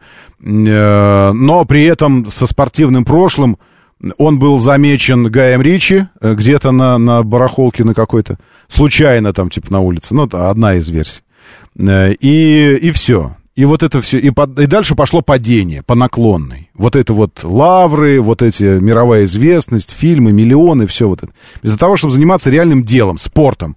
Каким он и занимался в свои двадцать пять лет. Внимание, эксклюзив. Впервые, она говорит, Москва. Э, перевозчик и вот эти все остальные. Джейсон Стэтхэм исполняет прыжок с трамплина в воду. Отталкивание, вращение, фух. Ход. Аплодисменты. И, да, и он с волосами. Он здесь. Еще там, да, еще он с волосами здесь. Сейчас он, сейчас мы, вот на этом кто-то может говорить, нет, это ди, ди, ди, самый, э, дипфейк, это не так. Слышите, он говорит, Джейсон, Джейс Стэдем. Вот, ну по лицу-то вы видите, что это а, он. Он уже тогда в двадцать пять лет был похож на себя. Красавчик такой, прически залезал в волосы. Волосы такие, куда он дел потом волосы, непонятно. И вот исполняет прыжок. Хоп! Хоп! Вход. И все, и вошел. Джейсон Стэдем. Стэдем. Джейсон Стэдем. двадцать пять лет, выступает за сборную Англии по прыжкам в воду. Вот. Ну и вот, видите? Так что не, да, увидите Гая Ричи, бегите от него. Бегите как от как ошпаренные, потому что он вас плохому научит. Он, он научит вас э, прятаться от папарацци, жить все время скрываясь, не иметь никакой личной жизни. На счетах, наоборот, у тебя миллионы какие-то. Ты ездишь по миру, где-то съемки, все это ну, отвратительно. Вместо того, чтобы... прыжок, толчок, прыжок, полет и, все, и в воду вход. Все. Удивительно, что Высоцкий, кстати говоря, ничего о прыжках в воду не, не спел, ничего. Про всякое в спорте было, даже про штангистов, но про прыжки в воду, по-моему, ну, я не помню. Спортивной серии Высоцкого, ничего. Как часто молнии попадают в автомобиль, и что будет, если в него попадет молния, а я с бензиновым и, и так далее. Ничего не будет, если в ваш автомобиль попадет молния. Не волнуйтесь. Все будет нормально с вашим автомобилем. Э, попадают молнии в автомобиль, и ничего особенного не происходит. В самолеты молнии попадают, ничего, как правило, не происходит. Единственное, что могут быть там какие-то кратковременные нарушения в, в системе питания бортовом, но... Это, это мелочи. То есть мифы, которые, безусловно, для аэрофобов очень страшны. Молния попадает, но колоссальное количество видео, где молния бьет в самолет. Да я вам сейчас могу показать. Вот молния бьет в самолет. Бьет в самолет. Молния бьет в самолет. десять невероятных ударов молнии в самолет. Во, смотрите. Считать. На сегодняшний день... Вот, ну, неважно. Вот, на фоне Биг Бена. То есть просто вот очень-очень мощные молнии, такие прямо... Вот, смотрите, прямо через борт пройдет молния сейчас. Прострелила. И ничего, все нормально. Вот видео прямо из салона, как э, в крыло бьет молния. Из салона самолета удар. Э-э- но... Но справедливости ради нужно сказать, что... А, вот прямо через самолет проходит молния. Еще раз, смотрите, замедленно. Просто в, на, в районе носа входит, и в районе хвоста выходит даже с каким-то... с искрами какими-то. Но мне кажется, что... Вот вообще сквозь весь самолет, через крыло проходит молния. Мне кажется, какая-то была, была проблема с самолетом после удара молнии, когда там отключились какие-то системы, но это было давно. То есть у самолетов современных есть система защиты. И в автомобиле... А давайте посмотрим, сейчас молния бьет в автомобиль. Бьет в автомобиль, чтобы ответить. Бьет в авто... В деревья, автомобили, самолеты. Нет, я хочу именно в автомобиль. В автомобиле и самолеты. Нет, я хочу в автомобиле только. Что? Что? Молнии скучно бить только в автомобиль, поэтому она старается бить в автомобиль и деревья, в автомобиль и самолеты, в автомобиль и еще во что-то куда-нибудь. Я вспоминаю здесь Бенджамина Баттона. Помните а, удивительную историю? А, там был персонаж, который... А я рассказывал, меня семь раз била молния. В пятый раз это случилось, когда я выгуливал... Посмотрите, кстати, «Пятница», мы же про кино вообще ни слова не сказали. Бен, Бенджамина Баттона посмотрите, если вдруг что. Я сейчас даже так не вспомню, что из свежего на этой неделе я посмотрел, из такого стоящего. В основном блуждаю по конференциям на ютубчике астрофизиков, э, этой, квантовых физиков, э, изучаю основы струн, теории струн и суперструн. Ну, в общем, такая. Так что ничего художественного, по-моему, достойного не посмотрел. А, Гая Ричевского посмотрел перевод, этого, переводчика, кстати говоря. Вы знаете, или я уже говорил об этом.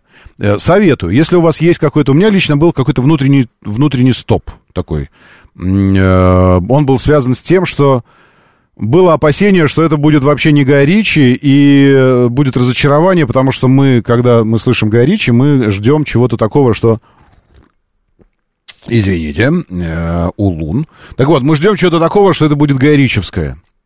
И всегда неприятно разочаровываться в том, что ты ждал что-то одного, а случилось другое. Здесь Гая Ричевского такого классического почти ничего нет, но при этом, м- ну, местами так себе, но в целом ин- интересный э, такой, держит, держит фильм, все, и так, и сыграли, все классно. Ну, в общем, стоит посмотреть. Итак, «Молнии и автомобили». Перед нами едет автомобиль какой-то на Фрилендер, похож старый, или на рав четыре, не знаю.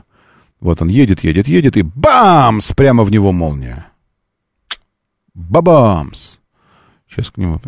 рав четыре старый, видите, я так и думал. Бамс! Ну, прям дважды она такая, как бы со злостью в него. И э, видны повреждения. э, расслоившееся заднее стекло, то есть оно такое местами треснуло, но осталось целым, но... Об, то есть молния, видите, прошла по краю, по кромке, и выбита прямо вот как она шла, сам канал молнии, э, выбиты стекла такие прям выщерблены, а само стекло целое. То есть вот именно в том месте, где проходил канал молнии, там стекла нет, оплавленное такое. Вот, и все, и все, и все. Я так понимаю, что... А что, это единственное свидетельство того, что молния ударила в автомобиль? Значит, в деревья есть, во все... Удар молнии в машину, что будет? Можно ли автомобиль, ведь за городом и так далее. Молния ударила в рыбака. Как не надо действовать в грозу. Удар молнии в машину. Вот еще удар молнии в машину. Сейчас посмотрим. Давайте сейчас посмотрим. Удар молнии. Видео, представьте. Вот стоит «Шкода» и... И вот чувак на машине едет, он выезжает, дождь идет на улице. Вот он проезжает, проезжает, проезжает. Бамс! Это что, в машину сейчас ударила молния? Извините, пропустил. Он едет и... Ничего не понимаю. Что тут произошло? Ой, короче, вы тоже любите, да, такие эти видосы, где там что-то произошло, что-то произошло, такое видео, там что-то случилось. И такой... Трехминутный ролик, где на последних семи секундах что-то происходит. Вопрос. А нафига три минуты вот эти предыдущие вы, вы оставляете? Не умеете, не умеете в фото, даже не видео, в фоторедакторе просто уменьшить ролик, обрезать его так, чтобы, ну, показать то, чего хотел показать? Не знаю. Просто авто, одни автомобили движутся, и молния не может прицелиться просто. А, в смысле, что... Да, поэтому молния всегда бьет во что-то еще. В автомобиль и в дерево, в автомобиль и в самолет, в автомобиль и в поезд, в автомобиль и в рыбака. Поэтому, если вы в грозу передвигаетесь за рулем автомобиля, пожалуйста, держитесь подальше от рыбаков. Моторы. Значит так, сейчас я вас научу. На нас надвигается север гроза. Ой, не то, я сейчас, извините, я все не то говорю. семь тридцать шесть, говорит Москва. Моторы. И я очень-очень рад искренне, что вы здесь. Даже если вы настроены говноедски, даже если вы настроены э, не знаю, все время тут э, э, ну, даже если вы задрот, в хорошем смысле слова, конечно. Даже если вы э, нудный какой-нибудь этот душнило. Даже если вы из тех, кто бу-бу-бу-бу-бу-бу-бу-бу-бу, это просто впаривает, впаривает, впаривает. Занесли, занесли, занесли. Любит, любит, любит. Впаривает, впаривает, впаривает. Нагибает, нагибает. Даже если вы из этих. Я очень рад, что вы здесь. Я счастлив, потому что я и вас ценю гораздо сильнее всех остальных. Да не обидятся же все остальные, потому что все остальные находятся здесь, потому что испытывают что-то позитивное. И это нормально для человека льнуть туда, где тебе хорошо. Но э, те, кто испытывают что-то негативное, но остаются здесь и льнут сюда, извините, но вы просто э, уникальный случай, поэтому вы, ну, вы просто вот на вес золота. Так что классно, что вы тоже все здесь. Серьезно. Так, э, теперь про, про то, что не делать, когда в ваш автомобиль бьет молния. Вот как только вы понимаете, что ваш автомобиль бьет молния, не нужно трогать его за кузов, ваш автомобиль. И выходить из него тоже не нужно. Потому что если вы начнете выходить, ногу на землю поставите, и заряд пойдет через вас. Вот. Через автомобиль заряд не может пойти, потому что он на резиновых колесах стоит. И все нормально. Все нормально. Все это самое. Все, вот, все хорошо заканчивается для, для вас. Ну, автомобиль там повреждения определенные получает, но он их получает только потому, что канал молнии у него миллионы... Миллионы градусов, по-моему. Нет? Не так что ли? Температура молнии. Температура молнии. А, молниевый разряд характеризуется большим током. Его температура доходит до триста тысяч. А, ну не миллионы, ладно. Миллионы, да. Миллионы, это бы уже там термоядерная реакция началась. Но до триста тысяч температура. Прикиньте, сколько градусов шаровой молнии нас интересует. Что горячее... Что, что горячее, молния или солнце? Ну, в общем, поверхность солнца холоднее, чем молния. Вот так я скажу. В общем, триста тысяч градусов. И это горячо. И, соответственно, сам факт такой температуры, он, безусловно, повреждает автомобиль. Оплавляет его. Здесь вот есть картинки у меня. Я специально для вас подобрал. Вот что происходит обгорелый Ауди, видите, здесь вот это вот все. То есть сам, сам факт наличия высокой температуры, э, или вы не видели ничего? Ничего не видели? Нет? Вот я вам показываю. Все, теперь вы видели все. Э, он повреждает, безусловно, автомобиль. Но это не те повреждения, которые получает человек, как если бы, ну, то есть, как если бы в него ударила молния. Он не погибает. В отличие от сидящих внутри людей, автомобиль при попадании молнии все же может пострадать. Повреждается, повреждается лакокрасочное покрытие. Э, иногда навесные детали могут оплавиться. Иногда электроника. Случается, что страдают шины. То есть разряд, если очень мощный, то не выдерживают шины, потому что они как бы изолятором становятся, правильно? Вот. Э, поэтому при молниях быстро лучше не ехать. Лучше быстро не ехать. Не потому, что так в вас быстрее молния попадет, а, так, а потому, что при быстром движении шины э, и без того нагружены. А если вдруг еще случится так, что э, молния и колесо взорвется, и быстрое движение, в общем, это такое дело. Выходить из автомобиля в грозу, вставать рядом с ним, а уж тем более браться за кузов, держаться рукой, можно. Но это примерно то же самое, что эти гвозди вставлять в розетку. Лучше этого не делать. Попавшая в автомобиль молния уйдет в землю через вас, потому что сам автомобиль стоит на резиновых колесах, он изолирован от земли. А, а, вот. А электрический ток, он захочет куда-то идти все равно. Ему все время нужно куда-то идти. Он неуемный вообще. Все время куда-то нужно двигаться ему. И он будет двигаться в землю через вас. Начнет двигаться. И вам это не понравится. А так вот поэтому раньше к «Жигулям» вешали такую фигню с тремя катафотками. Да, которая уводила в землю. В землю уводила электричество. Но если вы мчитесь на скорости, то это резиновая фигня, висящая с катафотками. А она трепещется на ветру, как стяг какой-то, как ниточка какая-то, и к земле не касается. Она работает только тогда, когда она... Это заземление называется. И она работает тогда, когда она этот, касается земли. Почему постоянно стоит Лужнецкая набережная на трешке? Сплаш... Спрашивает Владимир Гаринович. Лужнецкая набережная на трешке. Нет никакой набережной на трешке. Ну, извините, я просто думаю, что за набережная на трешке. Вы имеете в виду в районе Лужнецкой набережной третье транспортное кольцо. Потому что там дорожные работы все время ведутся. Там все время что-то, что-то ремонтируется. В данном случае семнадцатого августа в шестнадцать часов пятьдесят одну минуту стартовали дорожные работы на внешней стороне третьего транспортного кольца. Вот здесь, в этом районе. И... А здесь дорожные работы на мосту прямо сейчас производятся на Лужнецкой набережной. Кстати говоря, сейчас едет ничего. А, я понял, вот сейчас вы подъезжаете к ней, к Лужне... Лужнецкой эстакаде, к съезду на Комсомольский, вот сюда. А там потому что дорожно-транспортное происшествие и дорожные работы.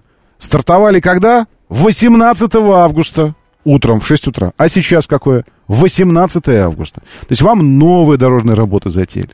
А вчера я даже снял видосик. Я э, пост, пост в телегу напишу сегодня. Вчера забыл что-то про него. Э, мертвая, просто ну, мертвая глухая пробка на Ленинграде, э, на Ленинградке, начиная от Сокола и, э, и заканчивая Войковской. Ну просто в хлам. Ну, ну просто в хлам. Черная пробка. Э, почему? Потому что на Войковской, на мосту, стоят три человека. Я не, это не форма речи. Это фактически три человека. Три. Сейчас, секундочку. Я посмотрю.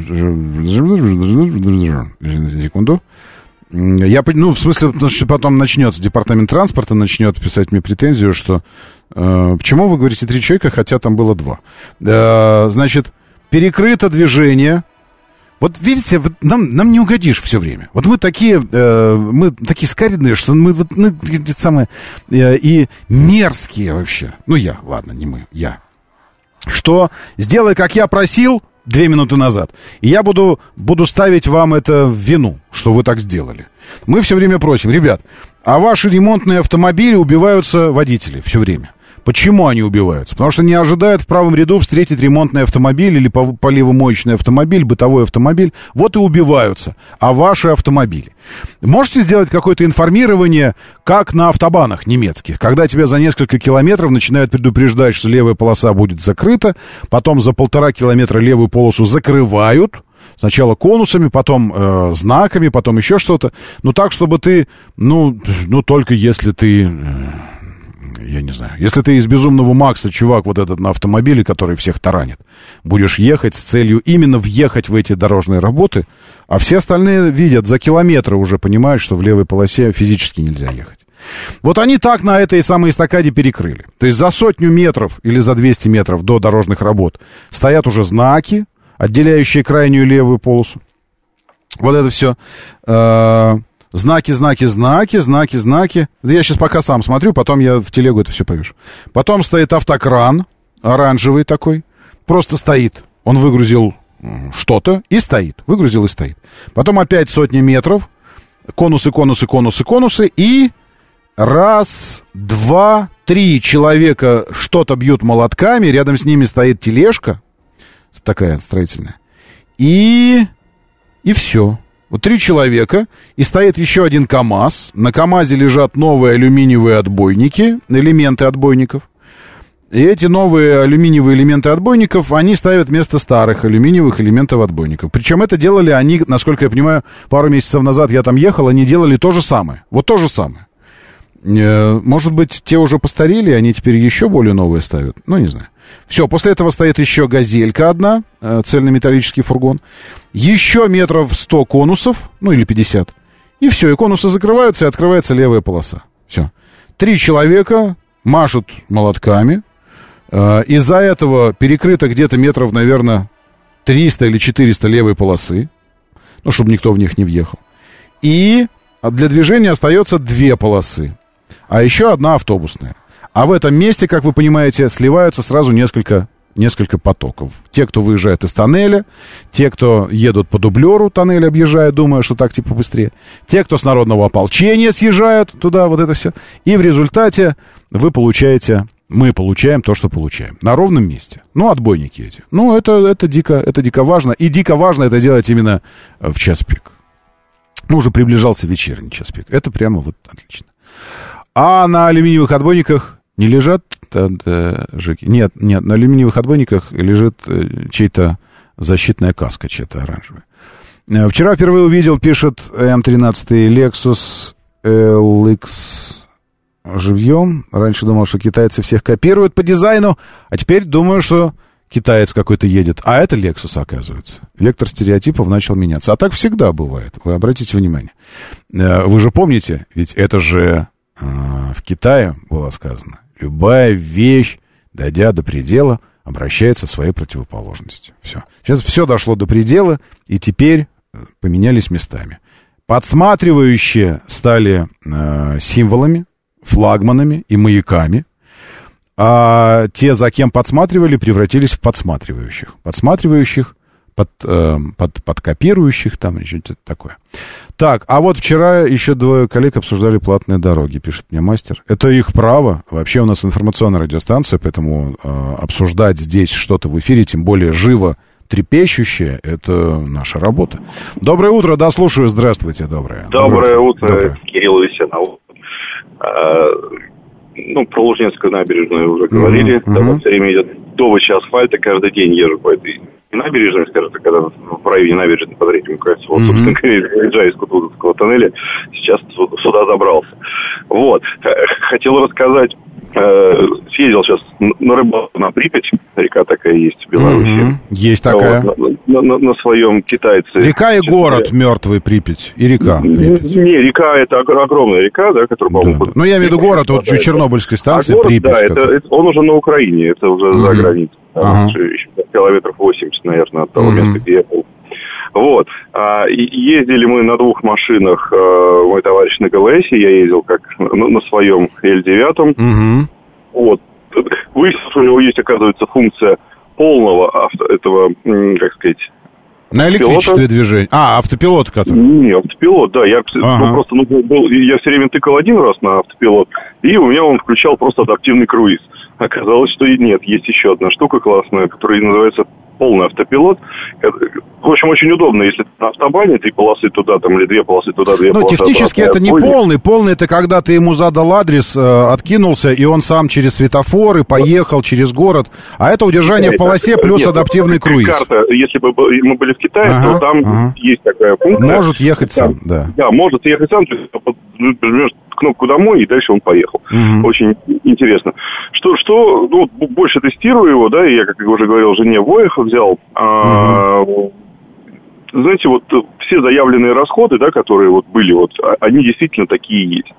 В плане э, вот удобства, к- качества езды и эксплуатации, ну, у меня товарищ, как мы тыщенку отмотали, э, из ГЛС и пересел ко мне, мы mm-hmm. потом еще поехали там, mm-hmm. по, по местности, он говорит, слушай, говорит, а, говорит, а это же вообще намного лучше, намного тише, да. намного меньше. Добро пожаловать в мир технологий современных. Да, и у него была вот мысль там обновить ГЛС, да, там какой-то еще один. У него сейчас такой мысли нет совершенно, то есть он такой уже все понял про это дело. Вот. Круто, круто. Да, а вот с Бойхом у нас продолжается, скажем так, знакомство. Много вопросов эта машина вызывает. Ну, первое, что вот очень бросило в глаза, это очень динамичная машина, она значительно динамичная Лисяна, угу. а, она, у нее почти семьсот лошадиных сил. Ну, там запредельно как-то, да, много да. вообще. И когда я действительно включил спорт-режим, ну, вот на номера, после того, как на номера поставили, я поехал покататься, ну да, это, я вам честно скажу, там около четырёх секунд до сотни, угу. и это прям очень круто. Угу. Но при этом, соответственно, менее сбалансирована система, ну, там, это гибрид, система подзаряда, да? Uh-huh. а, за счет того, что мощность двигателей практически в два раза больше, чем у Лисяна, да, хотя я даже не знаю, куда там больше-то, четыреста пятьдесят у Лисяна. Ну и... да, ну то есть там дальше уже не важно сколько, две тысячи, три тысячи, это уже особо значения не имеет, потому что да. все равно запредельно а, много. Расход, расход топлива там, ну, выше, скажем так, uh-huh. того, что нужно. То есть Лисян я от розетки заряжаю, ну там, может быть, раз в месяц, да, uh-huh. и... Ой.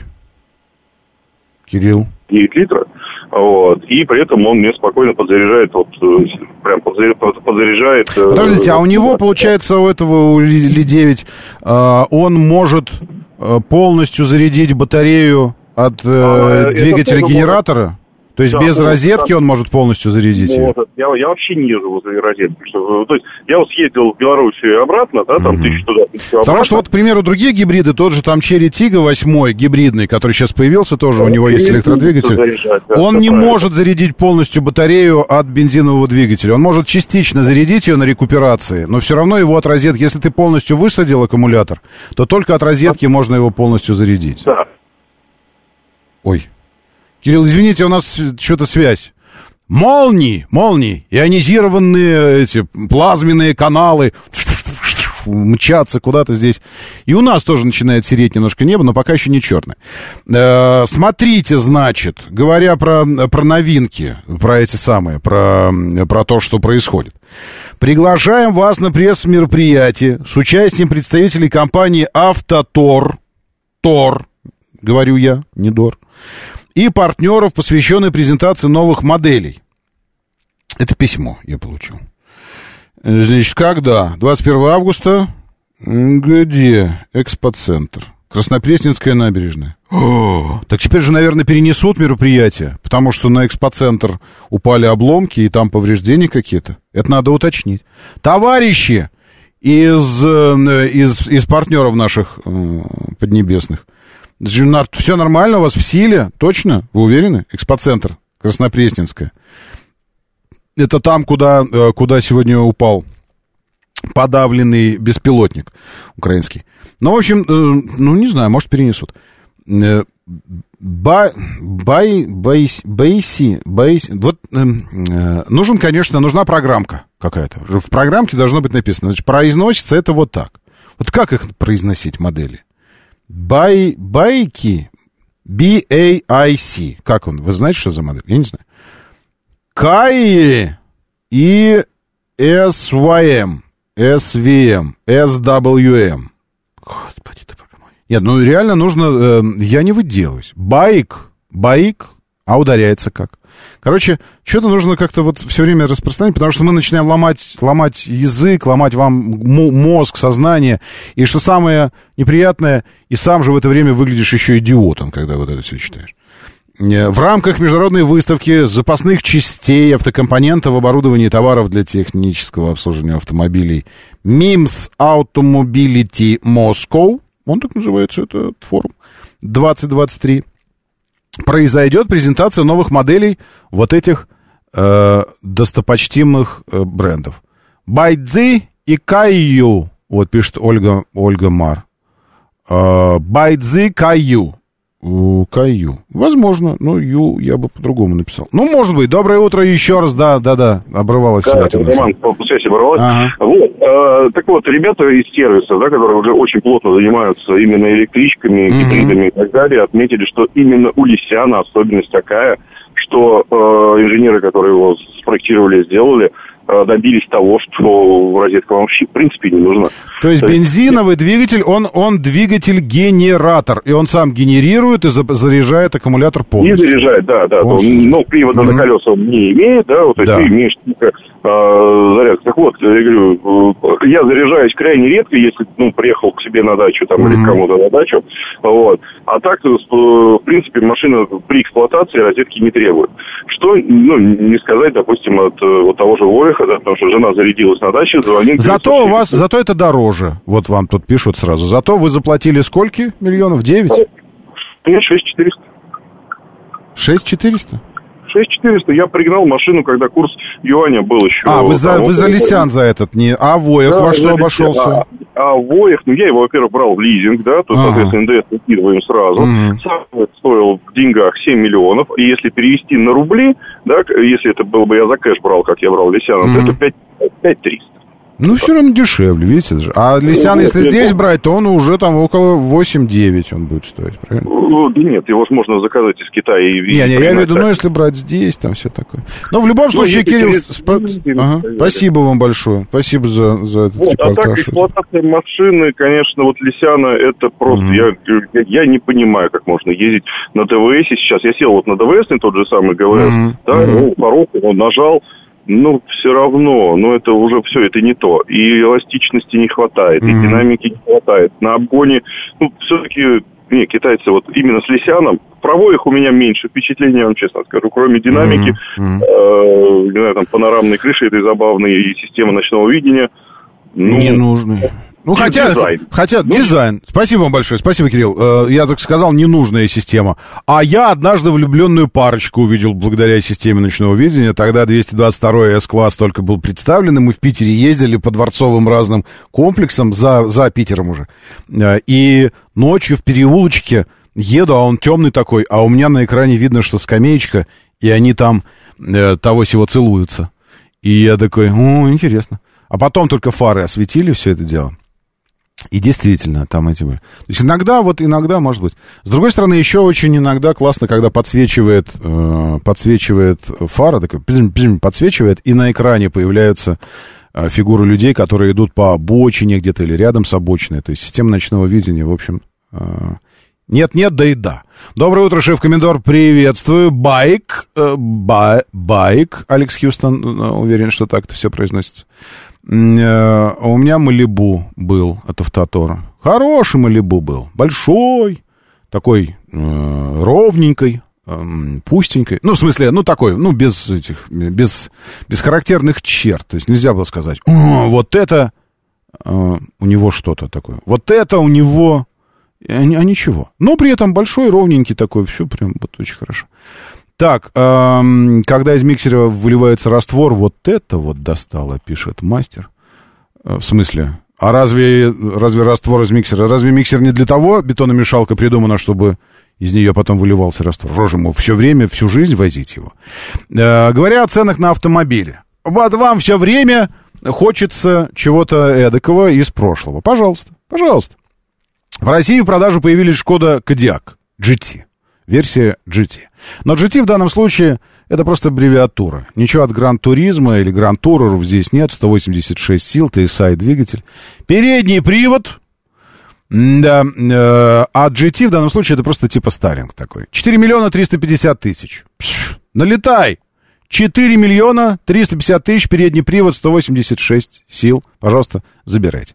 Здесь где-то еще была цена... Э, э, но это, это в пустой версии. Ну, в смысле, ну, барабан, комплектация. А если вам в хорошо оснащенный, с э, сиденьями, с вентиляцией, адаптивный круиз-контроль, функцией датчиком усталости водителя, автоматической парковкой и двести двадцать сил мотор, это пять миллионов семьсот девяносто тысяч рублей. пять миллионов семьсот девяносто тысяч рублей. Была эта история, это день сурка, спрашивает подозрительная сова. Нет, подозрительная сова, это Шкода Кодиак. История эта была про Тигуан. Тогда Тигуаны привозили. А теперь это Кодиак. Значит, но и то это Кодиак. Дайте ко мне. Это же из Китая. На шестях, нагородцы. Что конвейер. Вот это некие китайские. Где-то я смотрел что-то, по-моему. Импортированные из Китая. Вот, просто чтобы вам было понятно. Ваш любимый... То есть это ситуация... Ситуация, когда мозг должен взорваться. Мозг должен взорваться. Сначала очень любимый Кодиак. Я так люблю Кодиак, но я не понимаю китайцев. Я очень люблю Кодиак, но не понимаю китайцев. Кодиак из Китая. За пять миллионов восемьсот тысяч рублей. Фомина, ты офигела? Максимально. Я, я гипермаксимально офигел тоже. Все. И гиперофигевший отчаливаю. Меня зовут Роман Щукин. Давайте, держитесь там в этой самой надвигающейся грозе. И будьте здоровы. Моторы.